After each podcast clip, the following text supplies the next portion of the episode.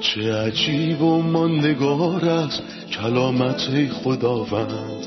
ابدی و جاودان است تمامی کلامت. همچون نهری خروشان است بر قلب تشنه کلام تو برترین است تسلی قلب من. نوری بر پاهای من چراغ راه های من. کلام تو شفا بخشد درد و رنج و زخم من. نپویی این کلام ساکن شد در قلب من. تغییرم به آزادم ساز شبان نیکوی من. چه عجیب و ماندگار است کلامت خدا رد ابدی و جاودان است تمامی کلامت سلام به شما شنوندگان و همراهان گرامی در هر کجا که هستید. با قسمتی تازه از برنامه تعلیمی تمام کتاب در خدمت شما عزیزان هستیم. در این سری برنامه ها ما کتاب مقدس رو به طور کامل یعنی از پیدایش تا مکاشفه با هم مطالعه می کنیم من از صمیم قلبم دعا می کنم که این برنامه یه برکت واقعی برای شما و خونوادتون باشه. همینطور قوت و سلامتی جسمی و روحانی براتون می طلبم. تنها چیزی که از شما خونوادتون و کلیسا محافظت می‌کنه کلام خداست. امروز فصل هفت از اول قرنتیان رو با هم بررسی می‌کنیم. در ابتدا اجازه می‌خوام به مهمونمون در استودیو سلام و خوش آمد بگم. برادر یوسف خیلی خوش اومدین. سلام خواهر سنم ممنونم.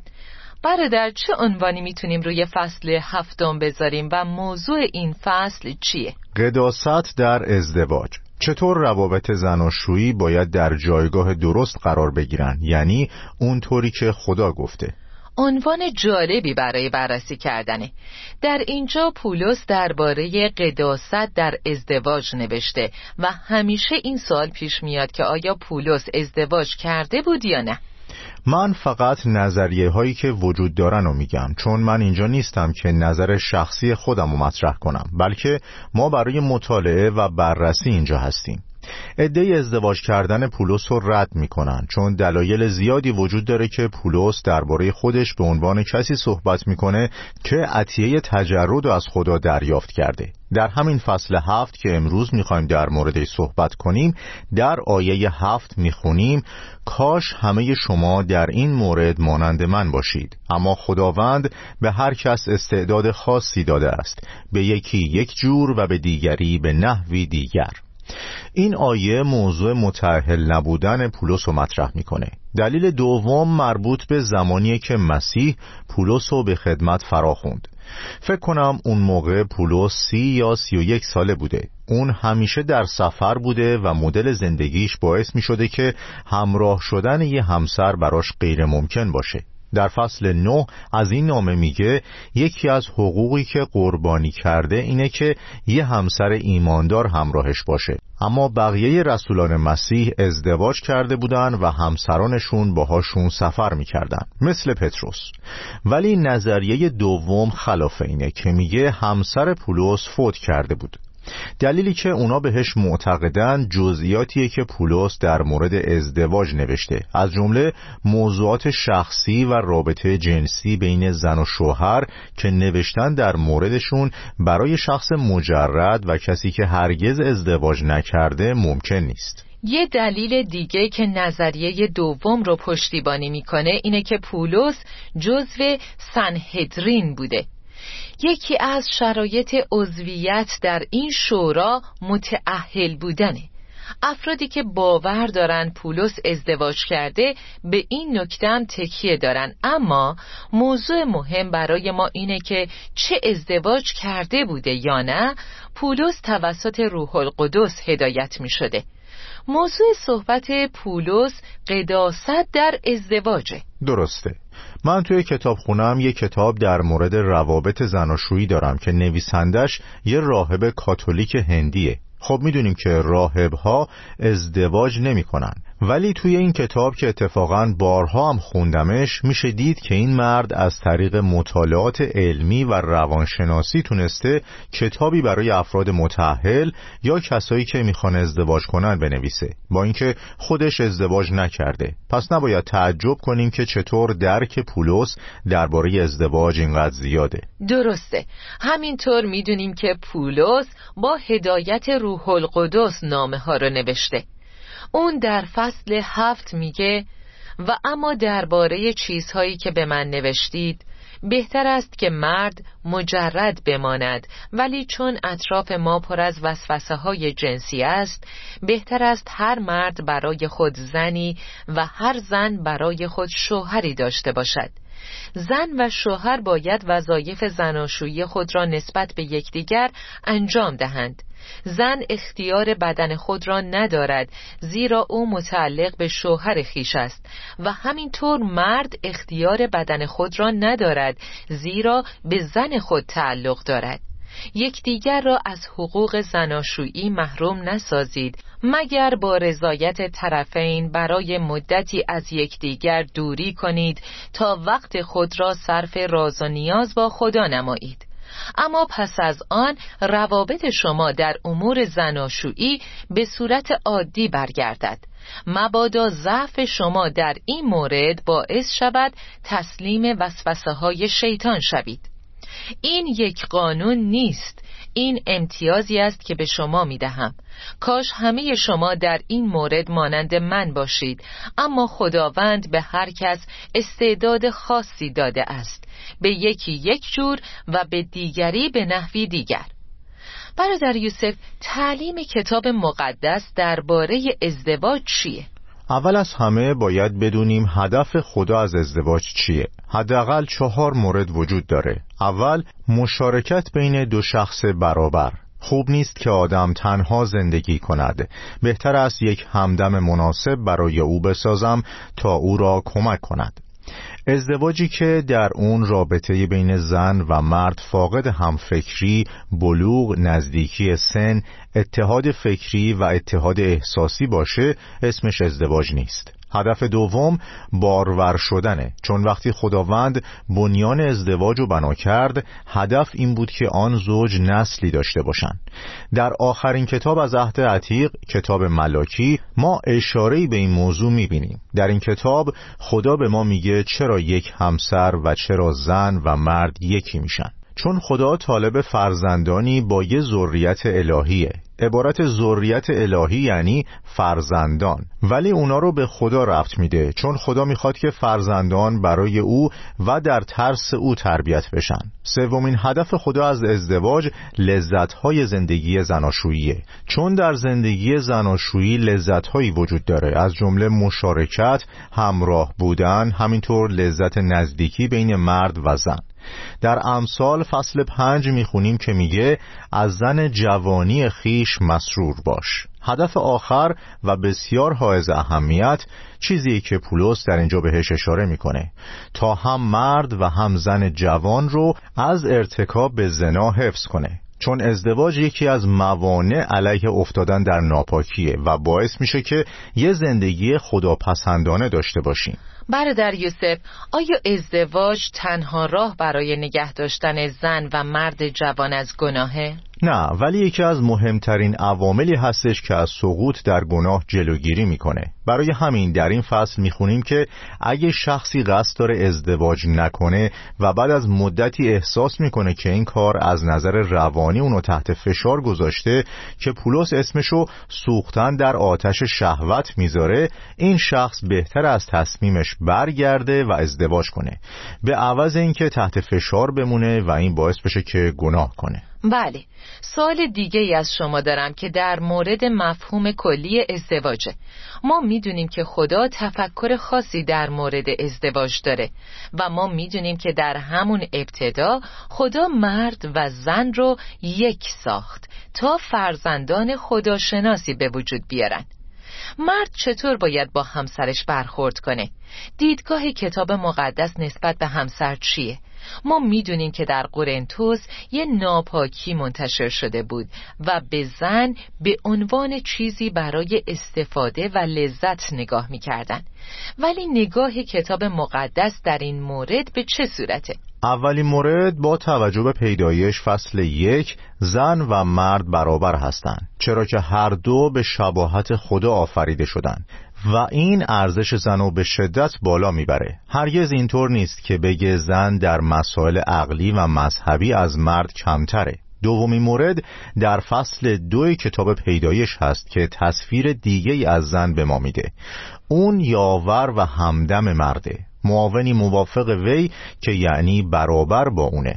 کارهایی هستند که مرد با تمام تواناییهاش نمی‌تونه بدون زن انجام بده چون زن معاون و یاوره. سومین مورد درباره رابطه بدنی بین زن و مرد هست که ما در اینجا می‌خونیم مرد باید به زن حقشو بده و زن هم باید به مرد حقشو بده. یعنی این فقط حق مرد نیست که با زنش باشه. همونطور که متاسفانه در قرنتوس فقط نگاهشون به زن برای نزدیکی بود. درسته. این موضوع امروزه هم وجود داره. در بعضی فرهنگ ها به غلط باور دارن که زن وسیله برای شهوت و خواهش های مرده. اما در اینجا پولس میگه شوهر حق زن خود را ادا نماید و همچنین زن حق شوهر را. و با زن شروع می‌کنه. پس هم زن و هم مرد حقوقی دارن. همینطوره. برادر یوسف میشه لطفا عبارت یکدیگر را از حقوق زناشویی محروم نسازید رو توضیح بدید و چرا پولس مجرد موندن رو یه استعداد خاص می‌دونه؟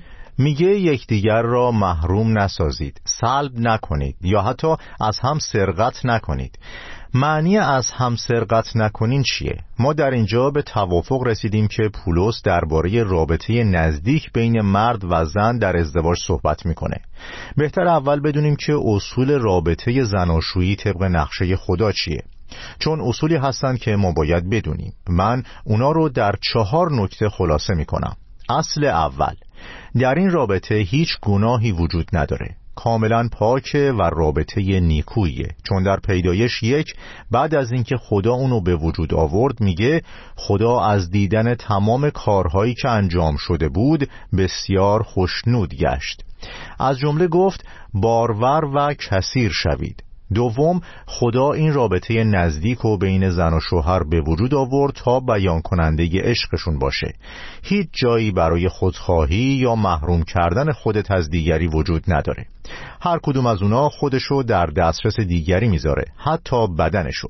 مورد سوم که ما رو به یه سوال هدایت می‌کنه یه الزام بین دو شخص بالغ در ازدواجه که هر کدوم باید درک کنن که به دیگری تعلق دارن. تا مرد بدنش رو از همسرش دریق نکنه و مفهوم عبارت یکدیگر را از حقوق زناشویی محروم نسازید همینه. بله اگه کسی درخواست رابطه می‌کنه دیگری باید بدونه که خدا می‌خواد اونا با هم باشن. زن و شوهر نباید همدیگر رو محروم کنن مگر در شرایطی که سلامتیشون تحت خطره مثلا در بیماری. در چنین وضعیتی رابطه ای هم نباید باشه. چهارم چه زمانی این رابطه می‌تونه متوقف بشه؟ پولس به یه دلیل روحانی اشاره می‌کنه دلیلی که به سلامتی و وضعیت جسمی مربوط نیست. پولس میگه اگه زوج مسیحی تصمیم داشتن که خودشونو برای مدتی وقف دعا کنن و برای نیازشون به درگاه خدا دعا کنن باید برای مدتی از همدیگه دوری کنن تا ذهنشون معطوف به دعا بشه. البته نه به این دلیل که این رابطه ناپاکه بلکه تا وقت خودشونو صرف راز و نیاز با خدا کنن. من در ابتدا به این نکته اشاره کردم و از شما ممنونم که دوباره مطرح کردین. چون ادهی تصور می‌کنن که داشتن این رابطه یک نوع ناپاکیه و برای همین روی دعا تأثیر می‌ذاره. بله در یوسف بعضیا میگن این کار درست نیست که بعد از داشتن این رابطه به کلیسا رفت. انگار این یک کار ناپاک محسوب میشه. نه اینطور نیست. چون خدا این رابطه رو مقرر کرده و تنها دلیل توقف این رابطه فقط برای صرف کردن خودشون به دعاست. و پولس رسول با حکمت اضافه می‌کنه اما پس از آن روابط شما به صورت عادی برگردد.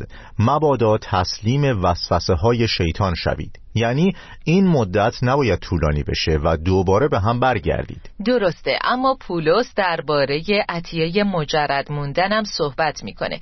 لطفا منظور پولس رو برامون توضیح بدین. بله زمانی که خداوند در مورد افراد خاجه صحبت می‌کرد گفت که بعضی از اونا اینطوری به دنیا آمدن. یعنی نمی‌تونستن رابطه زناشویی داشته باشن و بعضی از اونها هم توسط مردم ناتوان شده بودن. یعنی اتفاقی براشون افتاده بود که نمی‌تونستن رابطه جنسی داشته باشن. و بعضی خاجه ها خودشون این کارو کردن. برای منفعت پادشاهی خدا. این به چه معناست؟ یعنی اونا خودشونو از ازدواج محروم کردن تا خدمت کنن. خدا این توانایی رو بهشون داده بود تا بدون ازدواج و روابط زناشویی زندگی کنن. پس خدا رابطه بین مرد و زن رو به وجود آورد و ما فهمیدیم که خدا زن رو محترم شمرد. پس اونطور که بت پرستان و بعضی فرهنگ ها فکر می‌کنن زنها برای لذت نیستن بلکه زن اختیار بدن شوهر خودشو داره و همینطور مرد هم اختیار بدن همسرشو داره.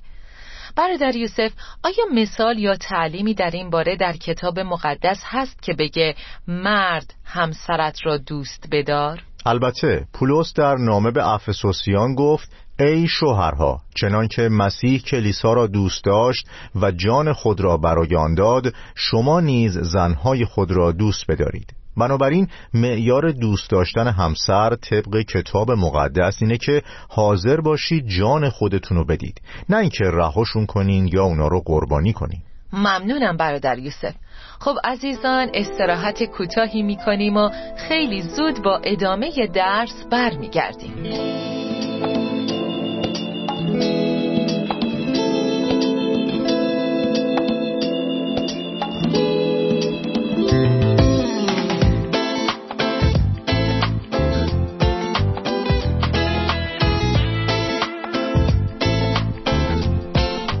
در یوسف در آیه دوازده میگه این را من می‌گویم نه خداوند.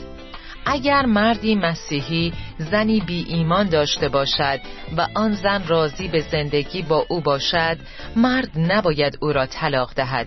و همچنین زن مسیحی که شوهر بی ایمان دارد و شوهرش راضی به زندگی با او باشد آن زن نباید شوهرش را ترک کند. زیرا شوهر بی ایمان به وسیله زن ایماندار با خدا تماس دارد و زن بی ایمان به وسیله شوهر ایماندار خود چنین تماسی با خدا خواهد داشت. در غیر این صورت فرزندان شما نجس می بودند حال آنکه اکنون از مقدسین هستند آیا این نظر شخصی پولوسه و نه خداوند؟ چطور میشه یه همسر یا شوهر بی ایمان در رابطه با شخص ایماندار جزو مقدسین باشه؟ سوال اول اهمیت زیادی داره این را من می‌گویم نه خداوند اینو پولس به ایمانداران قرنتوس داره میگه. پاراگراف اول یعنی از آیه یک تا هفت میشه ازدواج و تعهدات اون نامگذاری کرد. پاراگراف دوم یعنی آیات ده تا بیست و چهار در مورد طلاق و پیامدهای اونه. که آیا طلاق باید اتفاق بیفته و اصلا جدایی به چه معناست و چه جور موقعیتی هستش؟ من فقط به طور کلی می‌خوام توضیح بدم. در این پاراگراف پولس رسول با افراد مجرد صحبت می‌کنه. کسانی که ازدواج نکردن یا دوست ندارن ازدواج کنن. و همینطور افراد بیوه. بهشون میگه این خوبه که مثل من باشید. یعنی ازدواج نکنید. ولی اگه نمی‌تونین خیشتندار باشید همونطور که گفتیم بهتر ازدواج کنید. پس خطاب به افراد مجرد و بیوه صحبت می‌کنه که اگه نمی‌تونن تحمل کنن پس بهتره که ازدواج کنن تا در آتش شهوت نسوزن. دقیقا. ولی در جایی هم میگه برای متعهلان دستوری دارم که دستور خودم نیست بلکه از جانب خداوند است. یک زن شوهردار نباید شوهرش را ترک کند. اول باید درک کنیم که مفهوم این جمله چیه. موضوعاتی هستن که وقتی مسیح روی زمین بود به طور واضح در موردشون تعلیم داد. همینطوره. تعلیماتی که توسط خداوند روی زمین گفته شدن و رسولان اینو می‌دونستن. بله مسیح گفت که طلاق نباید انجام بشه مگر به علت زنا. خب ولی مسیح در مورد وضعیت موجود در اینجا صحبت نکرد. وضعیتی که در اون زن و شوهر قبل از ایمان آوردن ازدواج کردند و بعد مسیحیت اومده و یکی از اونها مسیحی شده. در حالی که دیگری بتپرست باقی مونده و بی ایمانه اونا نامه‌ای به پولس فرستادن تا ببینن چه باید کرد. آیا باید ایماندار از بی ایمان طلاق بگیره یا باید با هم بمونن؟ این دلیلیه که در اینجا پولس جواب میده و مسئله رو روشن می‌کنه. برای همین عبارت من می‌گویم نه خداوند یعنی در اون زمان خداوند در این باره چیزی نگفته بوده. بله چیزی گفته نشده بود. اما هنوز هر واژه این نامه تحت عنوان این آیه قرار دارند که آنچه را می نویسم دستور خداوند است. این چیزهایی که پولس نوشته دستورات خداوند هستند که به واسطه روح القدس به اون گفته شده. اون خودش در انتهای این فصل میگه و گمان می‌کنم که من نیز روح خدا را دارم. یعنی من به واسطه روح القدس با شما صحبت می‌کنم. دومین بخش سوال این بود که منظور از در تماس بودن زن یا مرد بی ایمانی که همسری ایماندار داره چیه؟ در تماس بودن به این معنا نیست که ایمان به ارث می‌رسه یا از طریق رابطه منتقل میشه. نه. بلکه این عبارت یعنی مقدس و مقدس یعنی جدا شده. به طور ساده یه خانواده که یه نفرشون ایمان داره رو تصور کنید. مثلا بیاین فرض کنیم که زن خانواده ایمان داره شوهری که با این زن زندگی می‌کنه با این حال که بی ایمانه ولی با یه زن ایماندار زندگی می‌کنه. پس اول از همه احتمال اینکه به مسیح ایمان بیاره خیلی زیاده. چون حیات مسیح و رایحه مسیح رو می‌بینه. اون در دایره نزدیک مسیح قرار داره و این معنی مقدسه. جدا شده تقدیس شده در دایره که مسیح در مرکز اون قرار داره تا زمانی که مسیح رو بپذیره. این قاعده برای فرزندان هم کاربرد داره. فرزندان خانواده که یکی از اونها یعنی پدر و یا مادر خانواده ایمان داره حتی اگه نفر دیگه بی ایمان باشه احتمال ایمان آوردن اون فرزند خیلی زیاده. ما یه نمونه در عهد جدید داریم. تیموتائوس کسی که خادم مبارکی شد. مادر اون ایماندار بود و کتاب مقدس در مورد تیموتائوس میگه که اون یونانی بود. چون پدرش یونانی بود. واژه یونانی این مفهومو میرسونه که هنوز مسیح و نپذیرفته بود. ولی تیموتائوس ایمان آورد و خادم عیسی مسیح خداوند شد. این معنای مقدس هستش. بسیار عالی برادر یوسف. از همصحبتی با شما در مورد موضوع مهم قداست در ازدواج و ازدواجی مطابق با تفکر خداوند لذت بردم. به پایان این برنامه رسیدیم. خداوند بهتون برکت بده. ممنونم. خدا به شما هم برکت بده. آمین. شنونده گرامی امروز یاد گرفتیم که کتاب مقدس کلام زنده خدا از هر جهت نسبت به زنها عادله. کتاب مقدس به ما تعلیم داده که زن در نظر خدا با مرد برابره. مرد و زن در شرافت و پذیرفتگی در حضور خدا برابر هستند اما همینطور در ازدواج هم برابرن. کتاب مقدس میگه که مرد و زن در ابتدا آفریده شدند. از همون ابتدا فکر خدا این بود که در یک رابطه یک مرد و یک زن باشه. از ابتدا خدا نمی‌خواست موضوع چند همسری به وجود بیاد. از ابتدا فکر خدا این بود که مرد همسرشو مثل جانش دوست داشته باشه. چون در کلام خدا میگه هیچ کس هرگز از بدن خود متنفر نبوده است بلکه به آن غذا می‌دهد. در واقع مرد باید خودشو فدای همسرش کنه. یه مرد باید همیشه برای این کار آماده باشه. تا شروعی دوباره در قسمتی جدید خدا با شما. چه عجیب و ماندگار است کلامت خداوند. ابدی و جاودان است تمامی کلامت. همچون نهری خروشان است بر قلب تشنه کلام تو برترین است تسلی قلب من.